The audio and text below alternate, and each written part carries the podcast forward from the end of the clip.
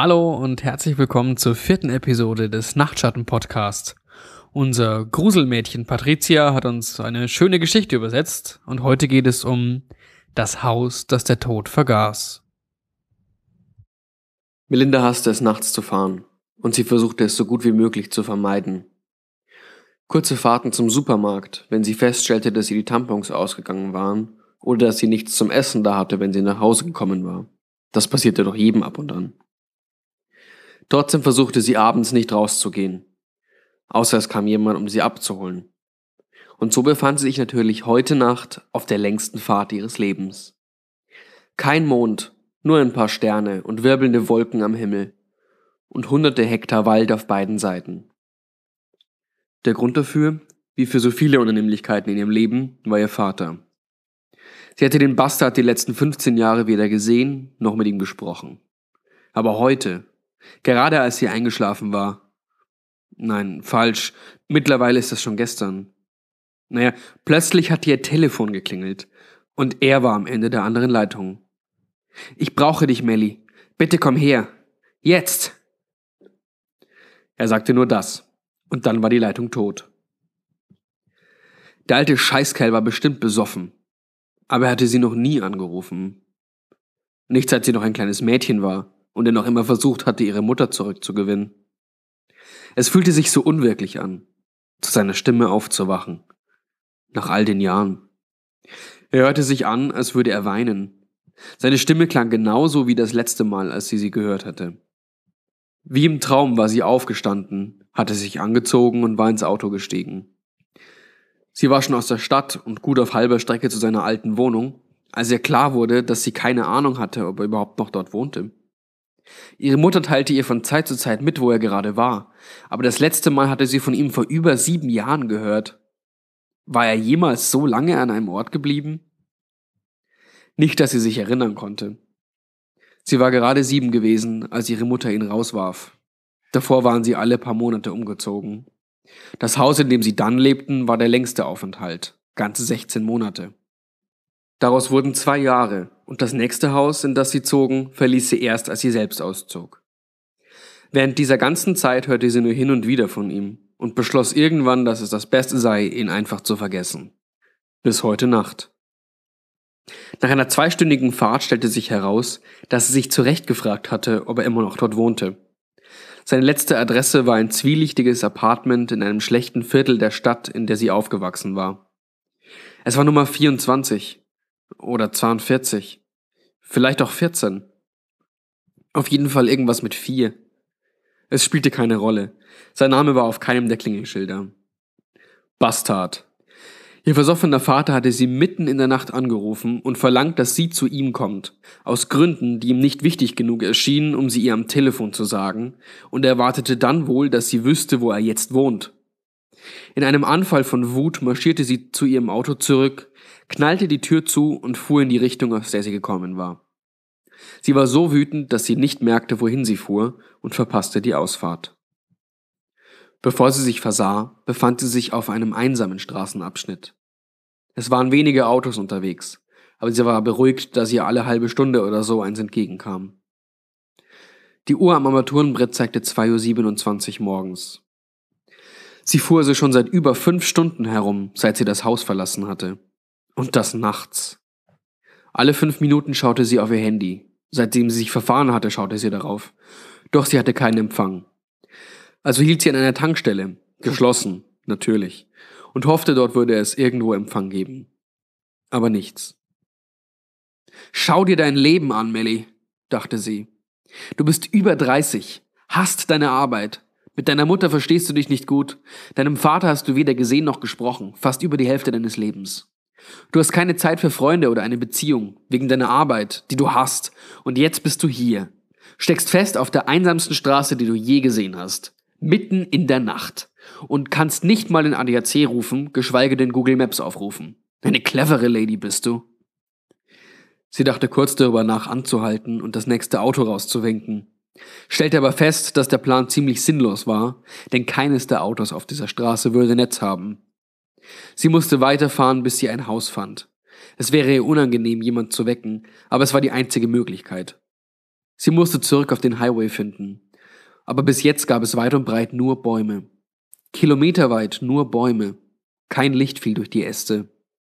Kein Zeichen, dass irgendjemand schon mal hier gewesen ist, bis auf die Straße, die offensichtlich auch benutzt wurde. Es gab nicht mal Straßenschilder oder Kilometermarkierungen. Hatte sie wohl den Arsch der Welt gefunden? Sie war gerade in diesen Gedanken vertieft, als ihre Scheinwerfer etwas neben der Straße anleuchteten. Ein viereckiges Holzschild, offensichtlich nicht vom Staat angebracht. Es sah vielmehr aus wie ein Werbeschild für ein örtliches Geschäft, und sie bremste ab, um es zu lesen. Granny Royces Roadhouse. Verbringt die Nacht bei Granny. Sie wird sich gut um euch kümmern. Zimmer, Verpflegung, niedrige Preise. Nächste Ausfahrt. Ihr Herz schlug schneller. Sie hatte natürlich kein Interesse, die Nacht bei Granny Royce zu verbringen, aber so ein Motel hatte sicher ein Telefon. Oder zumindest eine Karte. Oder sie kannte den Weg zum Highway, also beschloss sie dort anzuhalten. Beinahe hätte sie die Ausfahrt verpasst. Granny Royces Haus war weiter hinten gelegen, am Ende einer langen, ungepflasterten Auffahrt, versteckt hinter den Bäumen. Sie war fast an dem Schotterweg vorbei, als sie ihn bemerkte, drückte auf die Bremse und bog ein. Das kleine Haus lag vor ihr, es hatte zwei Stockwerke und ungefähr acht bis zehn Zimmer. Groß für ein Zuhause, aber klein für etwas, das mit Zimmer und Verpflegung warb. Sie kam näher und hielt nach einem Zimmerfrei-Schild Ausschau. Nichts. Also, nicht, dass es nicht leuchtete. Es gab einfach keins. Das Licht auf der Veranda war an und ihre Scheinwerfer erleuchteten die Vorderseite des Hauses. Keine Schilder zu sehen. Sie fragte sich, ob sie vielleicht falsch war aber es gab keine andere Ausfahrt zwischen dem Schild und diesem Haus. Sie hielt an der Einfahrt und schaute nochmal auf ihr Handy. Immer noch kein Empfang. Hier draußen ist niemand außer mir, dachte sie. Sie wäre nicht überrascht, wenn das Haus leer stünde. Aber das Licht war an und es sollte ja ein Motel sein. Jemand musste am Empfang sitzen. Sie stieg aus dem Auto aus und ging auf die Veranda zu. Als sie sich umdrehte, um sicher zu gehen, dass sie das Auto mit der Fernbedienung abgesperrt hatte, dachte sie kurz, sie hätte eine schnelle Bewegung zwischen den Bäumen gesehen. Eine menschliche Gestalt? Sie hielt inne und schaute noch einmal hin. Nichts. Sie musste es sich eingebildet haben. An der Tür zögerte sie.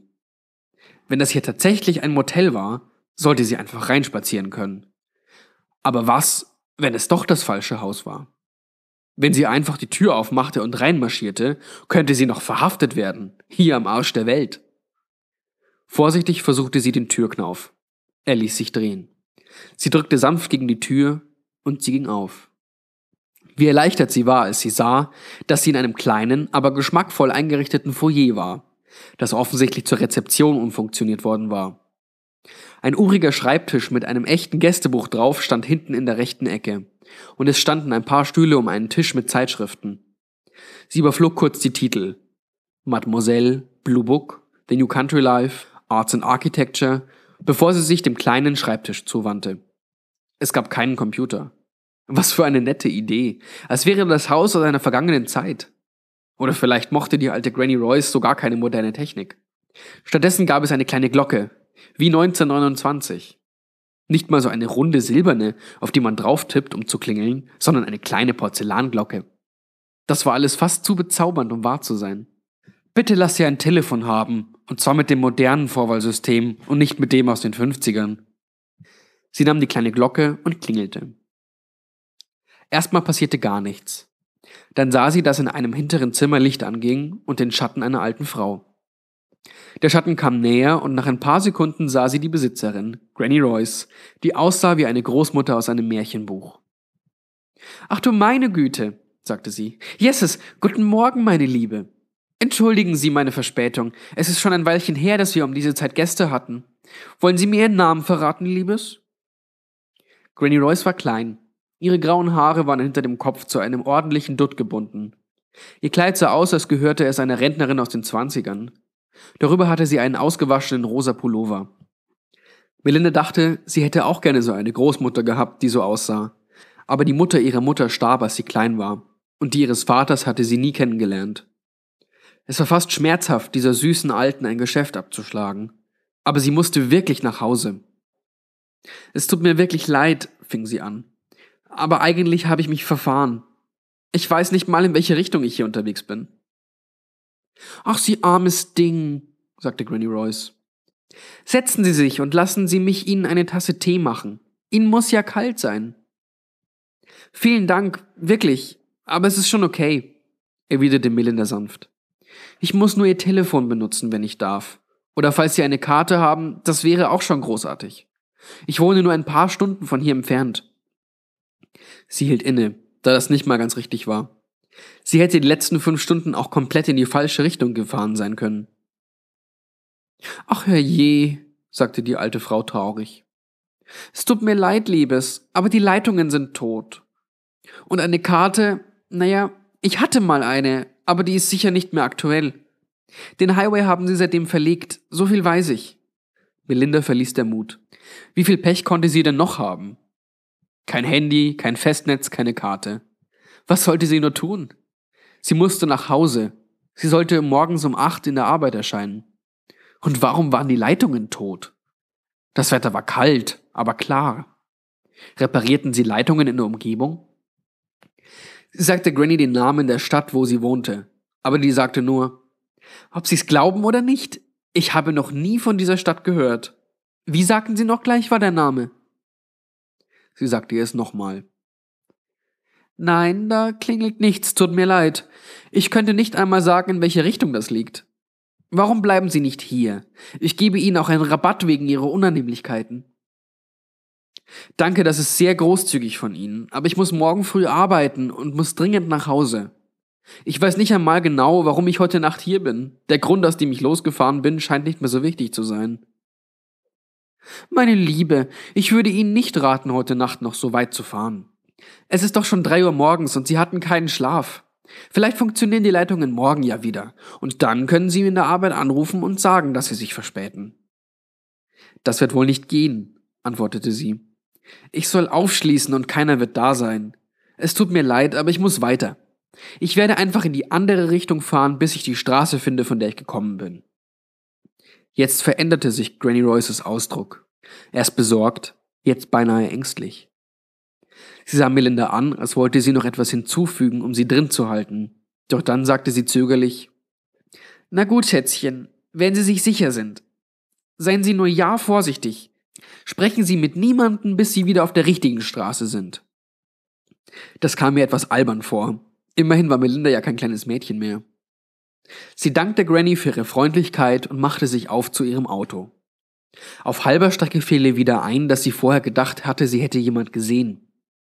Sie suchte beide Seiten dieses abgeschiedenen Bereichs nach etwas ab, das sich von selbst bewegt, statt durch den leichten Wind. Sie sah nichts und ging zum Auto. Alle vier Reifen waren platt. Verdammte Scheiße! Sie beugte sich vor und sah lange Schlitze in den Reifen. Jemand in diesem idyllischen Ort hatte ihre Reifen aufgeschlitzt. In der Zeit, die sie gebraucht hatte, um rauszufinden, dass sie heute niemand würde erreichen können. Jugendliche von der Farm in der Nähe, das muss es sein dachte sie grimmig. Nichts Besseres zu tun, also kann man ja auch nachts rumschleichen und Reifen aufschlitzen. Sie hielt inne und ließ die Realität auf sich wirken. Sie würde heute Nacht nirgends mehr hingehen, hatte keine andere Wahl, als bis zum Morgen hier zu bleiben. Und dann würde das Telefon hoffentlich wieder funktionieren. Sie könnte jemand von der Arbeit anrufen, um für sie einzuspringen, danach den ADAC, um sich um ihre Reifen zu kümmern. Sie seufzte und ging zurück ins Haus. Sie hörte Granny Royce, wie sie zurück in ihr Zimmer ging. Sie hätte das Licht schon ausgemacht. Melinda klingelte. Sind Sie das, Miss? rief Granny. Ja, ich bin es. Es tut mir leid, Sie zu stören. Mein Name ist Melinda Orton. Entschuldigen Sie, ich habe mich vorher noch gar nicht vorgestellt. Ich denke, ich nehme ein Zimmer für eine Nacht, wenn das Angebot noch gilt. Aber natürlich tut es das, Liebes, sagte Granny, die zurück in den Raum kam und das Licht wieder anmachte. Melinda, Oh, was für ein hübscher Name. Na gut, bringen wir Sie unter. Schreiben Sie einfach Ihren Namen und die Ankunftszeit in das Buch und ich hole Ihnen einen Schlüssel. Die Zimmer sind alle im ersten Stock und es sind nur noch wenige frei. Es sind noch andere hier? Das war überraschend, denn kein einziges Auto war in der Einfahrt gewesen, als sie herkamen. Oh ja, Miss Melinda. Granny kramte im Nebenzimmer umher. Mr. Norris, der junge Kelvin, ein paar von uns. Sie kam mit dem Schlüssel in der Hand zurück. Nur aus Neugier. Was hat sie dazu gebracht, ihre Meinung zu ändern? Ihre Miene heiterte sich auf bei der Frage, als sei sie erleichtert, dass Melinda doch hier bliebe. Ach, wahrscheinlich sind es nur ein paar Jugendliche, die einen Kick suchen, antwortete sie, aber alle vier Reifen an meinem Auto sind aufgeschlitzt worden. Granny hielt inne, das Gesicht verzogen vor Besorgnis. Dann machte sie weiter, als wäre nichts gewesen. Ich denke, da kann man nichts machen, sagte sie traurig. Tja, zumindest nicht vor morgen, sagte Melinda. Dann geht das Telefon hoffentlich wieder. Oh, machte Granny abgelenkt. Ja, hoffentlich. Sie führte Melinda durch ein dunkles Treppenhaus in einen leeren, stillen Flur. Oder doch nicht ganz so still. Vom Ende des Flurs her kam ein gedämpftes Geräusch, als würde jemand leise weinen. Nicht aus Wut oder Angst oder aus einer Laune heraus, vielmehr aus tiefer Traurigkeit. Als wäre die Person ans Weinen gewöhnt, aber könnte trotzdem nicht damit aufhören. Wer ist das? fragte Melinda und deutete in die Richtung, aus der das Geräusch kam. Ach, machen Sie sich keine Sorge, Liebes, sagte Granny. Das ist nur Mr. Norris. Der ist schon eine ganze Weile hier. Ein älterer Herr, wissen Sie, nicht ganz richtig hier oben. Sie tippte sich an die Stirn. Ich verstehe, sagte Melinda, wunderte sich jedoch insgeheim, wie ein alter, weltfremder Mann in ein solches Motel kommt. Ist er schon lange hier? fragte sie die alte Dame. Ach, schon eine Weile. Ich weiß gar nicht genau wie lange, antwortete die. Aber wie bezahlte er seine Unterkunft? Dann fährt er wohl nicht, stellte Melinda fest. Tatsächlich sieht es so aus, als hätte keiner der Gäste ein Auto. Granny sah sie mit einer beinahe schuldbewussten Miene an. Nun ja, sagte sie. Das ist die Angelegenheit der Gäste. Solche Sachen frage ich nicht. Sie drehte den Schlüssel im Schloss und öffnete die Tür, zu der sie Melinda geführt hatte, schaltete das Licht an und zeigte ihr das urige kleine Zimmer. Melinda fand, es sah aus wie ein Fenster in die Vergangenheit. Die Einrichtung war frühestens Anfang der 50er modern gewesen. Wo sie drüber nachdachte, gilt das eigentlich für das ganze Haus. Kein WLAN, kein Computer, diese alte Glocke. Und die Zeitschriften, die sahen neu aus, aber Ihre Gedanken wurden unterbrochen, als Granny den Schlüssel auf das Nachttischkästchen legte und mit den Informationen loslegte. Also, Badezimmer ist dort im Flur. Sie teilen es sich mit dem ganzen Stock. Bitte behalten Sie das im Kopf, wenn Sie es benutzen. An der Tür gibt es einen Duschplan. Wer zuerst kommt, malt zuerst. Tragen Sie einfach Ihren Namen in die erste freie Zeile. In dieser Reihenfolge wird dann geduscht. Aber machen Sie sich keine Sorgen. Ich bin sicher, Sie werden sowieso die Erste sein. Ich stehe jeden Morgen um Punkt 6 auf und mache das Frühstück. Aber kommen Sie einfach runter, wenn Sie soweit sind. Ich mache Ihnen dann einfach etwas. Ach, und noch eine letzte Sache, Liebes. Ich würde Ihnen dringend raten, das Haus nicht vor Sonnenaufgang zu verlassen. Man weiß nie, was da draußen passieren könnte, im Dunkeln. Natürlich, antwortete Melinda. Ich würde niemals im Dunkeln rausgehen, wenn ich nicht muss. Sie vertrieb den Gedanken sofort wieder. Ein paar Augenblicke später war sie alleine. Allein ohne etwas, das sie zum Schlafen anziehen könnte. Nichts zum Duschen, Zähne putzen oder Haare kämmen für morgen früh. Sie saß am Bett und schaute aus dem Fenster, das nach vorne rausging. Ihr Auto stand immer noch da, wo sie es abgestellt hatte. Weit und breit das einzige, was aus der realen Welt zu kommen schien. Ein teurer, übergroßer Briefbeschwerer, bis sich endlich jemand auftreiben kann, dachte sie verbittert. Obwohl das Zimmer so heimelig war, verspürte sie einen Widerwillen, aufzustehen und das Licht auszuschalten. Irgendwie kam es ihr unmöglich vor, in diesem kleinen alten Zimmer einzuschlafen. Also saß sie weiter einfach da und starrte aus dem Fenster. Plötzlich löste sich eine schwarze Gestalt aus dem Schatten der Bäume und bewegte sich zu ihrem Auto. Was zum Teufel? Sie sprang auf und rannte ans Fenster. Die Gestalt war groß und schien einen Umhang aus Nacht zu tragen. Es hatte einen Arm ausgestreckt, in der Hand einen langen gezackten Dolch.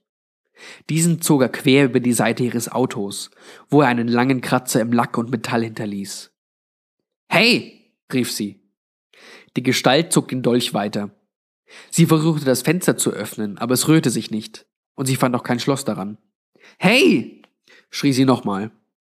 Diesmal hob die Gestalt den Kopf. Sie sah zwei Augen unter der Kapuze blitzen.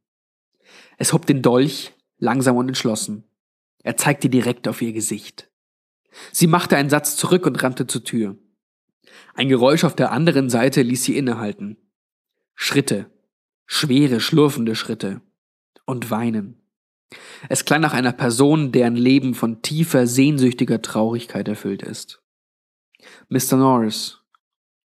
Sie wartete. Sie hatte das Gefühl, dass sie den alten Mann besser vorbeigehen lassen sollte, bevor sie die Tür öffnete. Er kam jedoch nicht weit, da hörte sie andere Schritte. Leichter und schneller kamen sie die Treppe hinauf. Schluss damit jetzt, fauchte Granny Royce. Gehen Sie sofort zurück in Ihr Zimmer. Sie darf Sie noch nicht sehen. Hoffentlich muss sie das gar nicht. Jetzt rein da. Was wollen Sie um diese Zeit überhaupt hier draußen? Was um alles in der Welt?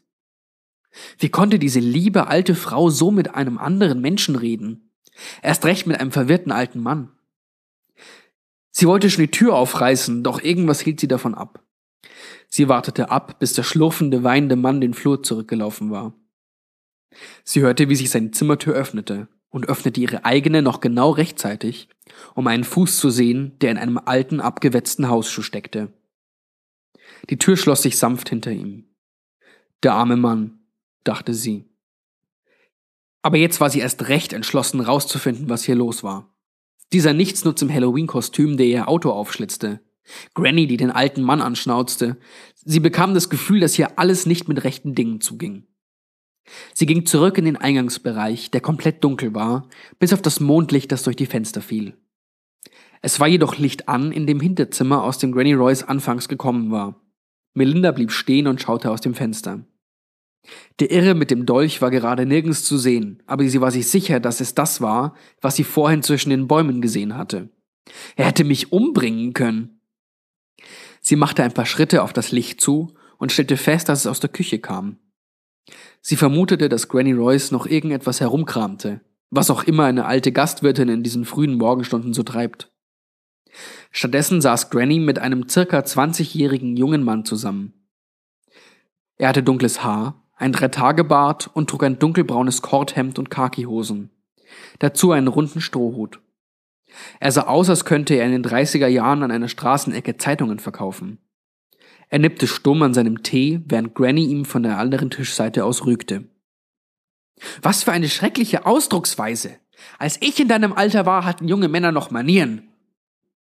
Du bist ja lustig, über mein Alter zu reden, murmelte der junge Mann spöttisch. Und wie alt bist du? Weißt du das überhaupt noch? Calvin Davis, du bringst dich nur in Schwierigkeiten, junger Mann, fauchte sie. Keiner von den beiden hatte Melinda bemerkt. Irgendwann sagst du mal etwas, das dir leid tun wird. Ach komm schon, Granny. Wie könnten die Dinge hier denn noch schlimmer werden? Ich meine, schau dir doch den alten Mr. Norris oben an. Wir sind beide. Oh, hallo Miss. Ich wusste nicht, dass wir noch andere Gäste haben. Er hatte Melinda bemerkt. Oh, hi, sagte sie. Sie hatte das Gefühl, dass sie die beiden bei einem alten Streit gestört hatte, den sie schon viele Male geführt hatten und der sie nichts anging. Calvin hatte mit Granny gesprochen wie ein bockiges Kind, aber irgendwas an ihrer Unterhaltung erschien ihr falsch. Kann ich Ihnen helfen, Melinda? fragte Granny. Ist etwas mit Ihrem Zimmer nicht in Ordnung? Sie fand ihre Sprache wieder. Nein, das Zimmer ist in Ordnung, aber sonst ist hier nichts in Ordnung. Ich meine, warum haben Sie ein Motel hier draußen, wo scheinbar nie jemand anhält? Warum sind alle Zimmer belegt, obwohl mein Auto das einzige weit und breit ist? Und warum reden Sie mit Mr. Norris, als wäre er ein Hund und wollen auf keinen Fall, dass ich ihn sehe?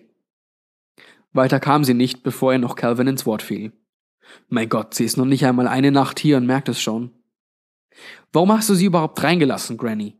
Warum verriegelst du nicht einfach die Tür? Verdammt, denkst du nicht, wenn ich rausgehen und das Schild abnehmen könnte, dass ich das längst getan hätte? Da bracht mir doch einer ein Storch. Das hört man nicht viele junge Männer sagen, dachte Melinda. Sie beschloss ihn erstmal zu ignorieren. Außerdem ist da draußen jemand. Der Freak, der meine Reifen aufgeschlitzt hat, demoliert immer noch mein Auto. Und ich kann nicht einmal die Polizei rufen. Wollen Sie mir etwa erzählen, Sie hätten hier noch nie Probleme mit Vandalen gehabt? Es entstand eine kleine Pause. Weder Granny noch Calvin schienen diese brechen zu wollen. Er kratzte sich am Hals. Und zum ersten Mal bemerkte Melinda einen roten Schnitt an seiner Kehle, halb von seinem Kragen verdeckt. Es sah aus wie eine sehr frische Narbe oder eine fast verheilte Wunde. Hören Sie, Miss, ich kenne Ihren Namen nicht, sagte er schließlich. Melinda, antwortete sie.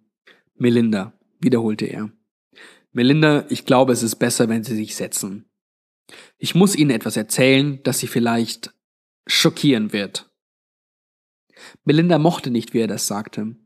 Auch seine Art zu reden hatte sich verändert. Statt wie ein schmollendes Kind sprach er jetzt wie ein ernster Erwachsener. Er sah einige Jahre jünger aus als sie, trotzdem redete er mit ihr, als ob er ihr Onkel oder ihr Chef wäre. Er nahm einen Schluck Tee und seufzte. Dann sah er ihr direkt in die Augen und sagte, der Grund, warum ich kein Auto habe, ist, dass, als ich hier ankam, niemand in meinem Alter und mit meinem Beruf ein Auto hatte. Das wäre ein unmöglicher Traum gewesen. Was, wovon redest du überhaupt? fragte sie zögerlich. Ich habe in einer Textilfabrik gearbeitet. Die wurde geschlossen zu der Zeit, als ich herkam, so wie die meisten Geschäfte. Also war ich auf mich selbst gestellt, ein Herumtreiber auf der Suche nach jeder Arbeit, die ich kriegen konnte. Dann bin ich hier hängen geblieben. Für immer. Geschäfte wurden geschlossen? Ich verstehe nicht, sagte Melinda. Es ist schwierig im Moment, aber die meisten Geschäfte bleiben offen. Damals nicht, sagte Calvin traurig. Ich kam hierher im Jahr 1929. Melinda blinzelte. Es fühlte sich an, als würde etwas hinter ihren Augen explodieren. Damals war das Haus hier neu, sagte Granny. Mein Mann und ich hatte es gerade eröffnet. Und Mr. Calvin hier war ein bezaubernder Junge von 16 Jahren. Ich wollte ihn als Aushilfe anstellen, obwohl mein Mann nicht dafür war. Er war ein guter Mann, aber auch ein alter Sparfuchs. Ein Jahr nachdem Calvin kam, starb Mr. Royce. Tja, und seitdem sind Calvin und ich hier. Und alle paar Jahre kommt jemand hinzu. Jupp, unterbrach Calvin. Miss Tilly war die erste, eine Frau mit einem schlechten Ruf, die hier untergekommen ist. Schwanger. Und sie hatte Angst, dass der Typ aus New York, der sie geschwängert hatte, sie findet und sie umbringt. Sie und das Baby. Er brach ab, den Tränen nahe. Und dann, fügte Granny hinzu, kam Mr. Standish. Er war ein Wanderprediger. Jetzt wandert er nirgendwo mehr hin. Mr. Norris kam 1969 her, fuhr Calvin fort. Seine Geschichte ist wohl die schlimmste. Er war ein Bankräuber, wissen Sie? Er hatte eine Pistole dabei. Und es hat ihm nicht gefallen zu hören, wie lange wir hier alle schon sind. Er machte eine Pause, stand auf und ging zum Küchenfenster. Er hat versucht zu gehen, verstehen Sie? Er war nicht der Erste, der das versuchte. Tatsächlich war ich das. Hab ihn gewarnt, aber er wollte nicht hören. Aber als er nach draußen ging, hat er ihn getroffen. Calvin, zischte Granny. Darüber sprechen wir nicht. Sie muss es erfahren, sagte Calvin. Es bringt doch nichts, wenn sie es erst nach und nach rausfindet. Es gibt noch Hoffnung für sie, meinte Granny in hörbarem Flüsterton. Sie muss nur bis morgen früh warten. Sie wird aber nicht bis morgen früh warten, entgegnete Calvin mit der Spur von Reue in der Stimme. Niemand wartet jemals bis zum Morgen. Dass sie heruntergekommen ist, ist Beweis genug. Außerdem, was würde es nützen? Ihr Auto ist hin. Wir haben kein Telefon. Es gab keins, als du eröffnet hast, und es wird auch nie eins geben, das weißt du. Ruhe jetzt alle miteinander, schrie Melinda. Das reicht. Ihr könnt mich hier nicht gefangen halten, und ich habe nicht vor, noch eine Minute länger hier zu bleiben. Nur dieser messerschwingende Irre hält mich davon ab, sofort zurück zur Straße zu laufen. Ich muss wissen, was hier wirklich los ist. Und zwar jetzt. Aber das haben wir dir doch gesagt, antwortete Calvin. Granny will vielleicht nicht, dass du jetzt alles weißt. Aber das musst du. Denn du wirst hier nicht mehr weggehen. Oh, wir wollen dich ganz bestimmt nicht hier gefangen halten. Tatsächlich ist es mir egal, ob du sofort rausrennst. Aber danach wirst du diesen Ort nie wieder verlassen. Das kannst du vergessen, schrie Melinda. Hör doch, Kindchen, sagte Granny, die von ihrem Platz aufstand. Hör zu, bitte. Keiner von uns will dir etwas Böses, nicht mal Mr. Norris. Es gibt nicht mehr viel, was er überhaupt noch machen kann, und das weiß er. Deshalb ist er ja hier oben und weint die ganze Zeit. Wir stecken hier fest, wir alle. Ich hätte gehofft, dass du morgen eine Chance hast, wegzulaufen, aber Kelvin hat recht. Es gibt keine Garantie, dass es morgen sicher ist. Was, was zur Hölle? Stimmt mit diesem Haus nicht, keuchte Melinda. Sie brach zusammen, Tränen stiegen in die Augen. Es passierte ungefähr einen Monat nachdem Mr. Royce gestorben war, begann Calvin. Da kam er. Er trug den schwarzen Umhang und hatte diesen lächerlichen Dolch dabei. Hab ihn gesehen, als ich hinten im Haus die Hecken geschnitten habe. Hab gesagt, er soll abhauen, weil mir sein Gesicht nicht passt. Er hat sich so schnell bewegt. Ich habe es nicht kommen sehen. Und er hat mich erwischt. Von hier, er berührte seinen Hals, bis da, er berührte seinen Bauch auf der gegenüberliegenden Seite. Dann fing er an, sein Hemd aufzuknöpfen. Belinda musste sich beinahe übergeben. Ein langer, hässlicher Schnitt zog sich quer über seinen Körper. Er war tief und blutete immer noch. Sie sah Knochen, Muskeln und Eingeweide, die sich in diesen zerfetzten Körper wandten. Ich starb in dieser Nacht, sagte Calvin. Aber dann doch nicht. Das nächste, was ich mich erinnern kann, ist, dass Granny mich ins Haus geschleppt hat. Und als ich aufgewacht bin, habe ich sie fast zu Tode erschreckt. Sie war sicher, dass ich tot wäre. Das war ich auch, aber ich war wach. Ich konnte reden, gehen, alles, als wäre ich noch am Leben. Naja, außer Genuss oder Nahrung durch Essen und Trinken. Ich trinke den Tee nur noch, weil er meine Haut davon abhält, aschgrau zu werden. Das habe ich vor ungefähr 50 Jahren herausgefunden. Er ging aber nicht weg, unterbrach Granny. Ich bin rausgegangen, um mich um ihn zu kümmern. Ich hatte meine Axt dabei. Er hat die Axt genommen und mir in den Rücken gerammt. Ich zeig dir die Wunde lieber nicht, Schätzchen. Calvin hätte das auch nicht tun sollen. Niemand sollte das sehen müssen. Aber das ist, wie er vorgeht, Melinda, sagte Calvin weiter. Er hat sein Messer, aber wenn du versuchst, deine Waffe gegen ihn einzusetzen, dann bewegt er sich auf diese Art so schnell und nimmt sie dir ab. Du hast keine Chance. Er nimmt das, womit du ihn angreifen willst, und bringt dich damit um. Mr. Norris hat das auf die harte Tour gelernt. Das, das kann alles nicht wahr sein. Melinda war am Ende. Aber sie musste sich zusammenreißen. Sie war hierher gekommen. Irgendwie. Nichts davon konnte real sein. Es musste ein Traum sein. Zu viel ergab keinen Sinn. Ihr Vater, der sie aus dem Nichts heraus anruft. Dass sie sich sofort auf den Weg zu ihm gemacht hatte, ohne nochmal darüber nachzudenken. Dass sie sich so schnell und so hoffnungslos verfahren hatte. Kein Empfang auf dieser gesamten Strecke. Dieser Ort. Alles hier. Sie träumte. Das war die einzige Erklärung. Und diesen Traum würde sie überleben. Sie drehte sich um und rannte zur Treppe. Ihre Handtasche war noch in ihrem Zimmer, die würde sie holen und dann verschwinden. Genug war genug. Hinter ihr erhoben sich protestierende Stimmen, aber sie scherte sich nicht darum. Mr. Norris wartete oben auf dem Treppenabsatz. Entgegen Granny Royces Beschreibung war er kein alter Mann. Höchstens um die 40. Aber sie sah sofort, was Granny mit nicht ganz richtig im Kopf gemeint hatte. Die obere Hälfte von Mr. Norris Kopf sah ganz normal aus, wie ein recht attraktiver Mann, mit dunklem Haar und ein paar grauen Strähnen. Seine leuchtenden grünen Augen waren tränennass. Die untere Hälfte war eine Ruine aus Knochensplittern, zerfetzten Muskeln und Blut. So viel Blut. Seine linke Seite war ähnlich zerstört. Der Arm hing an ein paar losen Muskelsträngen, seine Hüfte war ebenso ein Chaos aus Blut und Knochen wie sein Gesicht. Mit seinem gesunden Arm hielt er sich am Geländer fest, während er auf sie zuschlurfte. Hinter ihm stand eine Frau in Unterwäsche, Ihr Bauch war aufgeschlitzt und daraus schaute mit wachen, intelligenten Augen die Überreste eines Babys hervor. Melinda drehte sich um und rannte zur Tür. Sie hielt den Türknauf umklammert, als Calvin zu ihr stürzte und seine eiskalten Hände auf ihre legte. Sie werden dir nicht wehtun, sagte er schnell. Aber er wird es. Wenn du nur für einen Augenblick rausgehst, wird er dich töten. Es wird wehtun. Es wird immer weiter wehtun, und zwar für immer. Du lernst mit der Zeit mit dem Schmerz zu funktionieren, aber es lässt niemals nach. Schluchzend stellte sie die Frage, vor der sie sich so gefürchtet hatte, seitdem sie hergekommen war. Wer ist er? Das wissen wir nicht, sagte Granny, die hinter Calvin stand. Er ist einfach hier aufgetaucht und will nicht mehr verschwinden. Er mag es, uns zu beobachten und Dinge zu tun, um uns nochmal rauszulocken. Aber wenn einer nach draußen geht, verletzt er sie noch schlimmer. Aber egal, was er uns antut, egal wie oft er uns umbringt, wir sterben nicht. Glaub mir, wenn ich sage, dass wir uns alle wünschen, wir könnten. Melinda hatte genug davon. Sie schubste Calvin weg und riss die Tür auf. Er stand auf der Veranda, das Messer erhoben, genau auf Gesichtshöhe. Melinda rannte voll Panik auf ihn zu. Das Messer punktierte ihr rechtes Auge, glitt einmal durch und trat auf der Rückseite wieder aus. Sie sah gerade noch das grinsende weiße Gesicht ihres Mörders, bevor alles schwarz wurde. Ein paar Stunden später erbebte das Haus vor Schreien, als Melinda oben in ihrem Zimmer erwachte, in einer Welt voll Schmerz, so schrecklich, wie sie ihn noch nie erlebt hatte.